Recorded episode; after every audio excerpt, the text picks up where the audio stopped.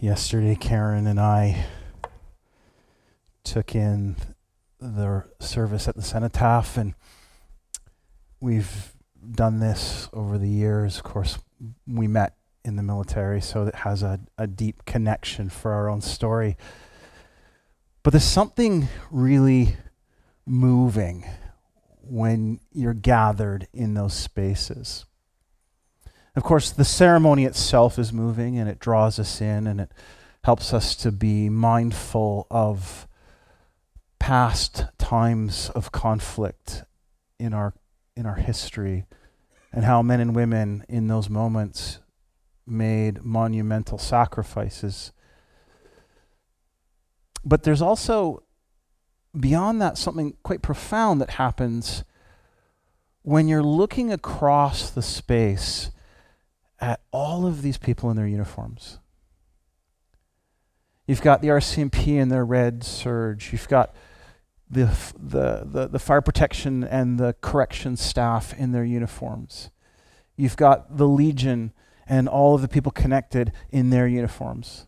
And then, of course, you have the armed services, in this case, an army unit, in their uniform. For me, it brings back pretty significant memories of my own experience getting into my dress uniform. And my grandfather used to call it, you're in your best bib and tucker. You ever heard that term before? Yeah, if you're, if you're under the age of 70, you may not have heard it before. what it means is that you're putting on your best clothes and you're going out on your best behavior.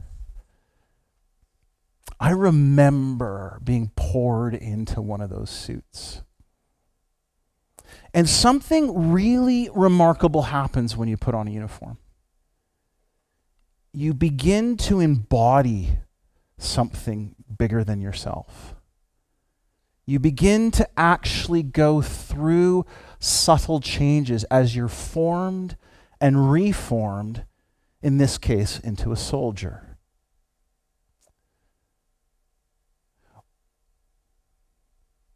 We've been talking over the last couple of weeks about how the gospel transforms us.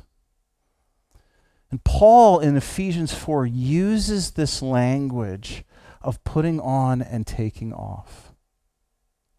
You see, Paul knows that when we come into a relationship with Jesus, there's a monumental transformation that is taking place. So, like putting on the uniform, you begin to be formed and framed and shaped by this larger force around you, by a story that precedes you and begins to carry you into this new place. When we become a believer, when we f- choose to follow Jesus, we're embracing a story larger than ourselves. And a transformation begins to take shape.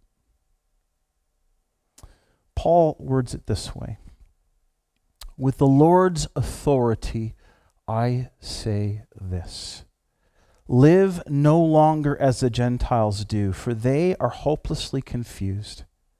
Their minds are full of darkness. They wander far from the life God gives because they have closed their minds and hardened their hearts against him. They have no sense of shame. They live for lustful pleasures and eagerly practice every kind of impurity. But that isn't what you learned about Christ. With the Lord's authority, I say this. Like Paul's not holding back here. He's bringing out the big badge qualification and holding it up. This is not from me, this is from the Lord. Live no longer as the Gentiles do. You're part of a bigger story, you're part of something profound. No longer live in the ways and patterns and shapes that you've once embraced. You are no longer part of an old story. Because that old story has embraced a futility of thinking. It's a way of seeing and a behavior that engages and reflects back something that is profoundly broken. You're no longer that person. And the Greek word here that's used, that is translated as futility, it means emptiness, worthlessness, vanity.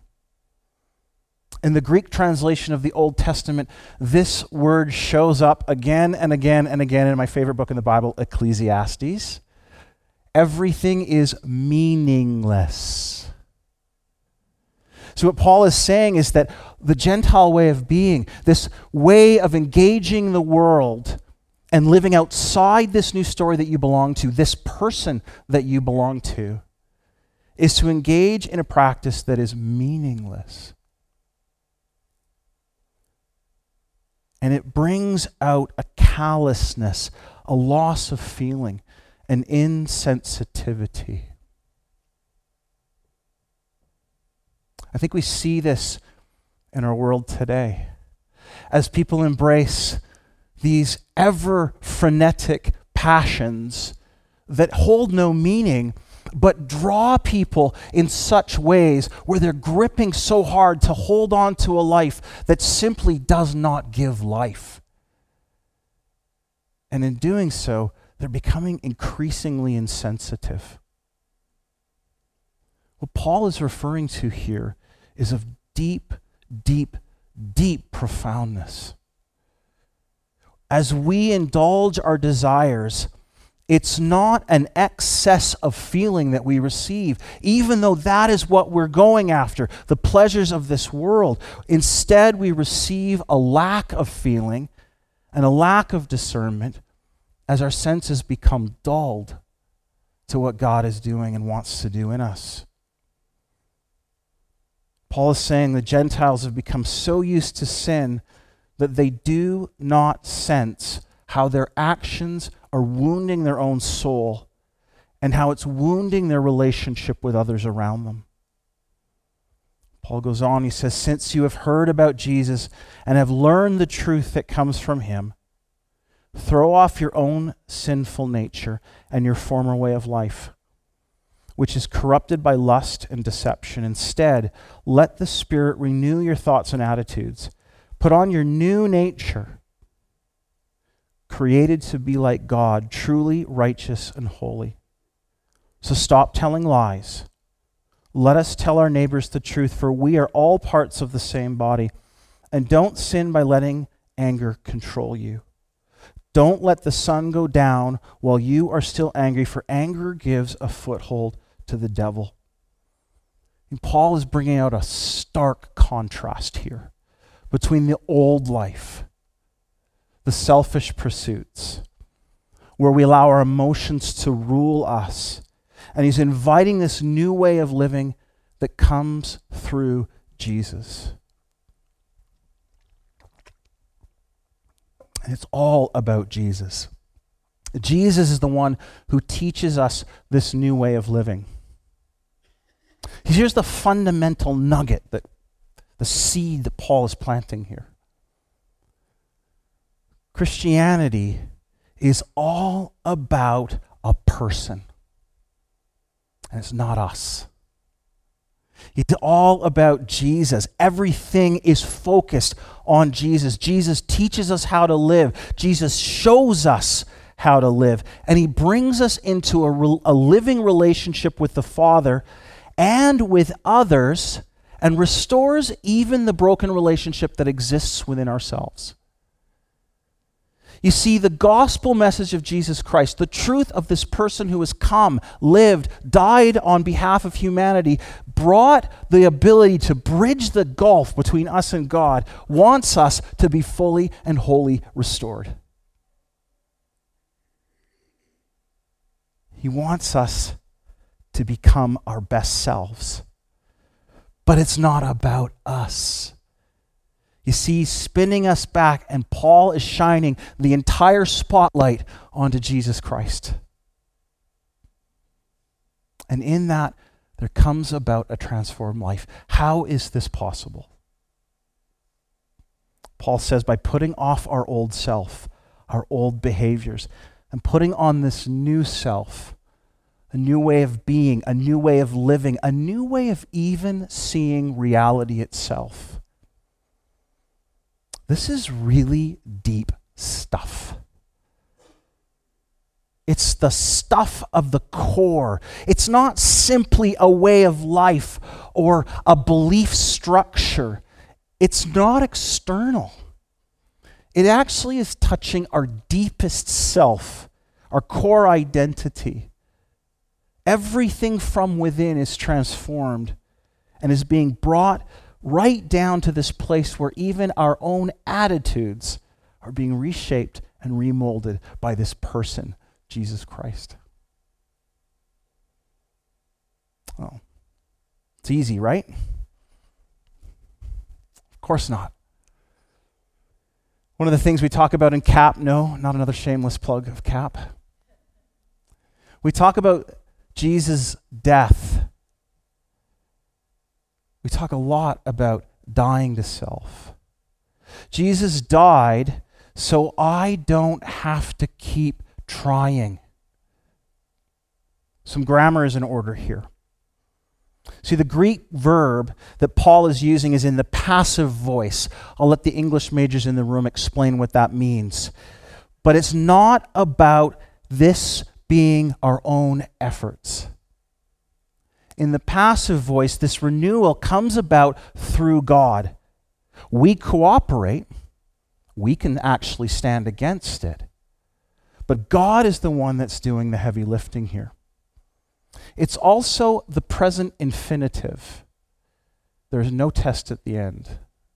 But what this means is that Paul is telling us it's not an instant change, it's an ongoing process filled with a bunch of grace, which means that today God has moved me a little bit farther along than I was yesterday, and tomorrow I'll be a little bit farther along again. But it's God that's doing the moving, providing I don't get in the way.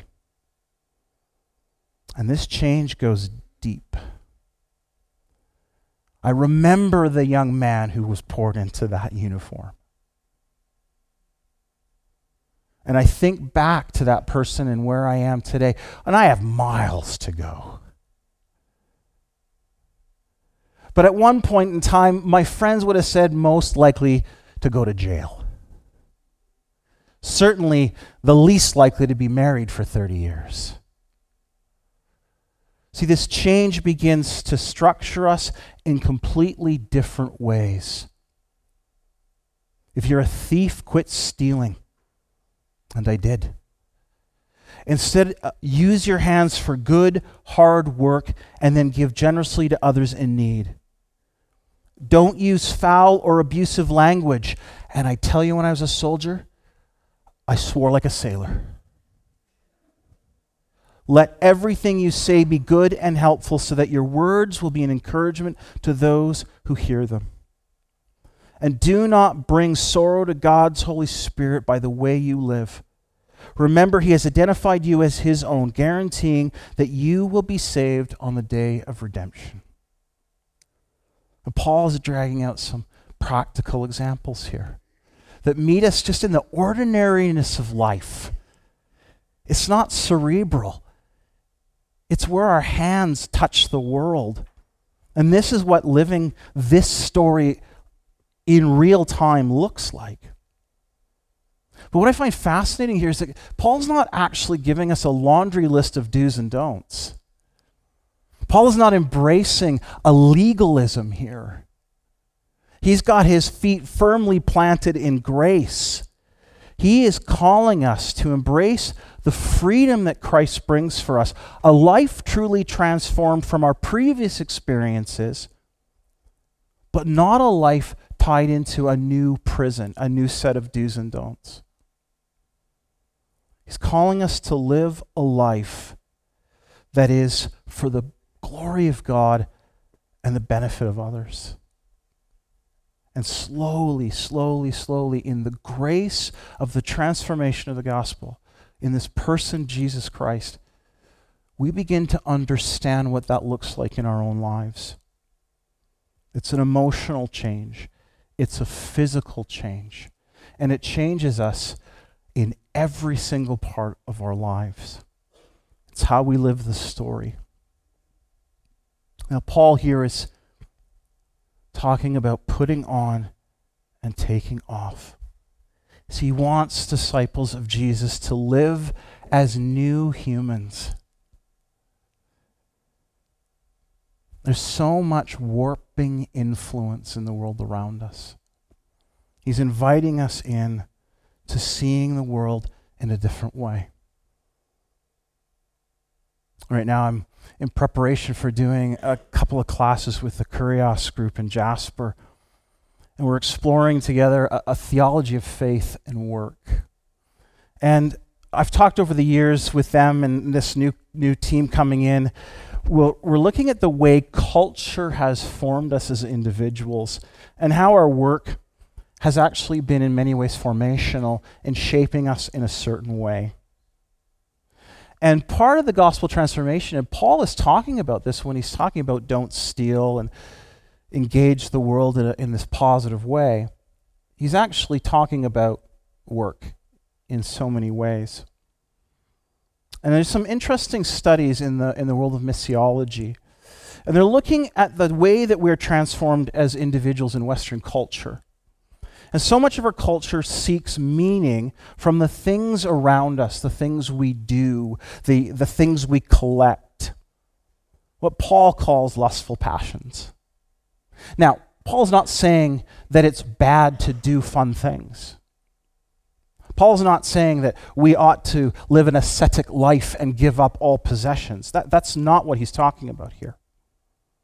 But what he's talking about is when our search for meaning and our search for joy and happiness exists outside of this person, Jesus Christ, then we are going to find increased meaninglessness and insensitivity.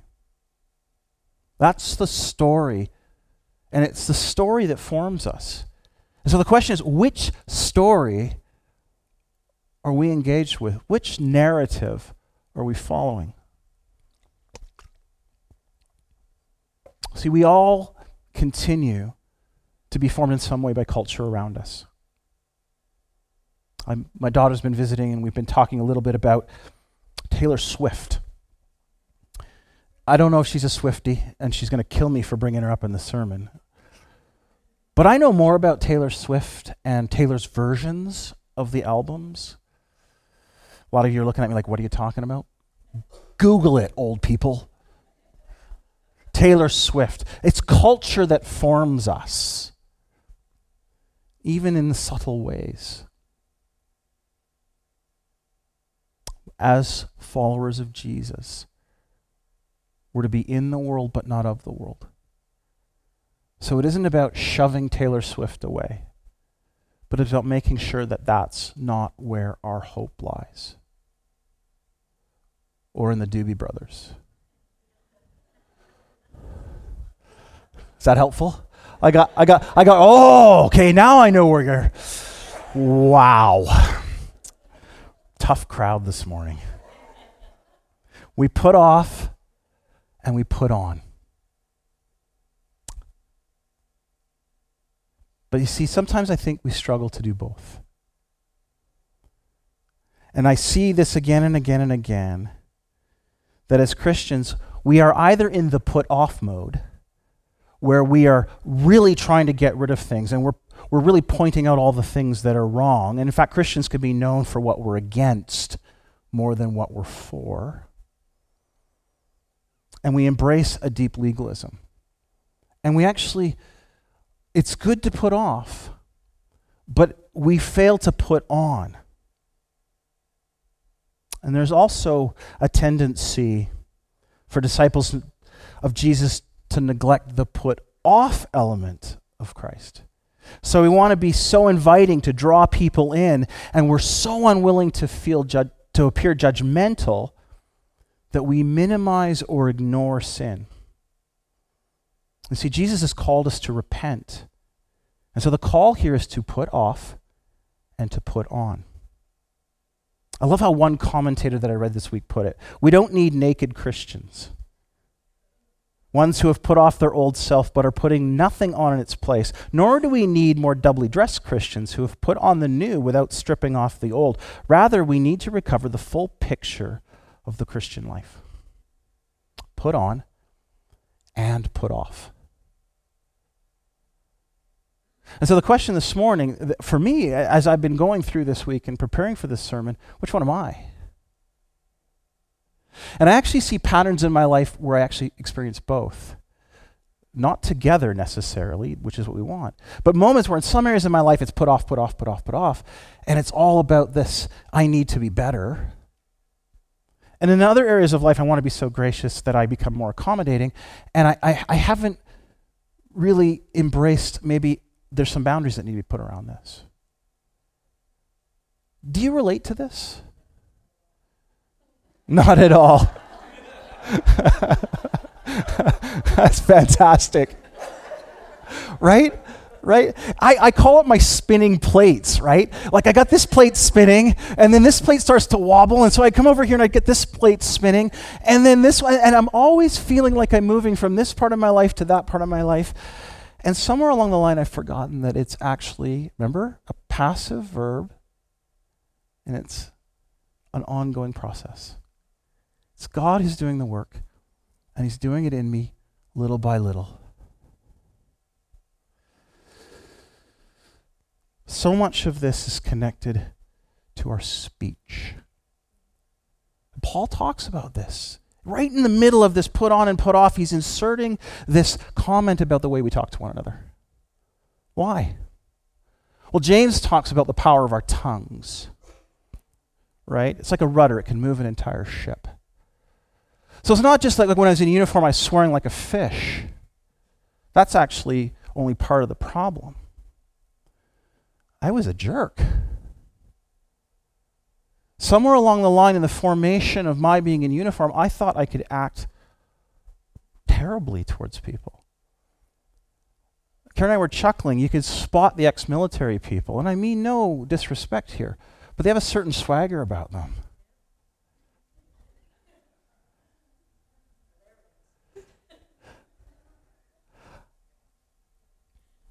I had a certain swagger about me. Yeah, my, my niece just laughed out loud. Was it not a swagger? Was it, what was it? Was it, I thought it was a swagger? Or are you saying, yes, it is? Are you affirming what I'm saying? Or are you just thinking, he's trying to be more cool than he really was? yeah, I, yeah. Danielle's in the house, folks. Rebecca, you're next. You see, Paul is telling us that our speech should be limited to only such things as are good for building up. And I think one of the things that's happening in the church right now is that our responses are not being shaped by the consideration of the other person. And Paul's calling us here to be other centered in our communication, the core of which is love. As fits the occasion, Paul writes. Yet we are eating our young. Those who are only putting off and not putting on are speaking increasingly in terms that are toxic. Sorry to borrow that phrase, but it's just the best one I can come up with. And those who are putting on and not taking off are becoming increasingly more permissive so that anything goes. And the church is all over the map. What do we stand for? What do we believe? And it's not about being right. It is important to know what we believe. It is absolutely critical to stand up for what we believe. And we may not agree on that, and that's okay. But can we disagree in peace and love? You see, I said this a few weeks ago that we become unrighteous in our rightness And so our speech is going out that it's not giving grace to those who hear. And that's what Paul is calling us to do. So to live this story, this really deep stuff, is to put on and put off in a way that our change is seen practically in others, by others. And it comes through our speech. We can be influenced by what we put on. And a changed heart leads to changed living. But sometimes it actually goes in the opposite direction. Sometimes what we put on, what we choose to do, and we don't feel like doing. You see, here's the thing it's easy for me to stand up here and say, you know, this and that. And like Paul, I'm not asking for a list of do's and don'ts here. I'm not preaching legalism. We have to be a community that's open to the differences of belief. It doesn't mean that I don't hold to my own convictions. But you see, the change in you is also God's work, not mine. And that process is slow, which means, and ongoing, which means if you're not where I am and I'm not where you are, we'll get there. But can we hold that tension? And we may not feel like it. You see, there's lots of things in my life that I, I, I, I'm not ready to give this up, God. Man, I've worked for years with people who struggle with addiction. And part of the reason why they don't want to give it up is because there's so much pain involved. There's so many things holding us back because to give it up means I am suddenly alone with the voices in my head. Can anyone relate to that? Or is it just me? We want to push it away. But here's the amazing thing about the way God made us. See, Paul is saying, put on, take off. Some of the times we put things on is about embracing a new way of being, even though we're not quite used to it. We end up practicing what we preach because our minds begin to embrace the language and the words that we're using. When I was in Manila, I had the absolute privilege of going through a program on transformational development. And we would see this with communities that experience disasters. Oftentimes, their language is hopelessness. And the more they talked of hopelessness, the more hopeless their circumstances became. But when we would work with them, when we would share with them the gospel, there would be something that we called enclothed cognition. Another way of talking about is, is, is, is um, CAB, it's cognitive affective behavioral studies. It's a fancy word that the world has used for what Paul is talking about here. Put on the new thing. And when we could get communities speaking, telling their pain, but embracing the truth of the hope of the gospel of Jesus Christ, we would see massive transformations. And there's two separate communities that went through a typhoon together. One, the government gave the grants to uh, a non Christian NGO, and one gave to the NGO that we were partnered with at the time. And for the first six months, the first NGO with that with the non-Christian NGO went in and started building houses and started getting the community turned around and started getting their physical lives in order. The Christian NGO went in and got them stable but spent six months doing something called psycho spiritual work with them. So, helping them to understand what happened, embrace what has gone on, work through their pain, grieve, talk about what they needed, and embrace this relationship with Jesus. And six months in, the government was like, Where are you going? You haven't done anything. You haven't put up one house. You haven't fixed one thing. And this other community is well on their way. And of course, some really brilliant people, not me, made the case to the Philippine government no, let us keep going. One year later, so 18 months into the process, the community that had all of their houses put up right away, they were back into their old lifestyle. And the community was tearing itself apart because they hadn't dealt with the issues. They hadn't taken off and they hadn't put on community was wor- that was working with the Christian NGO, it was so transformatively different. even the residents of that community were saying, this is so much better than it was before the typhoon.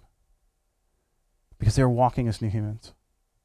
They had taken off and they'd put on, they began, begun to see that their transformation, the gospel transformation, needed to be more than just I have a new house or I have a job.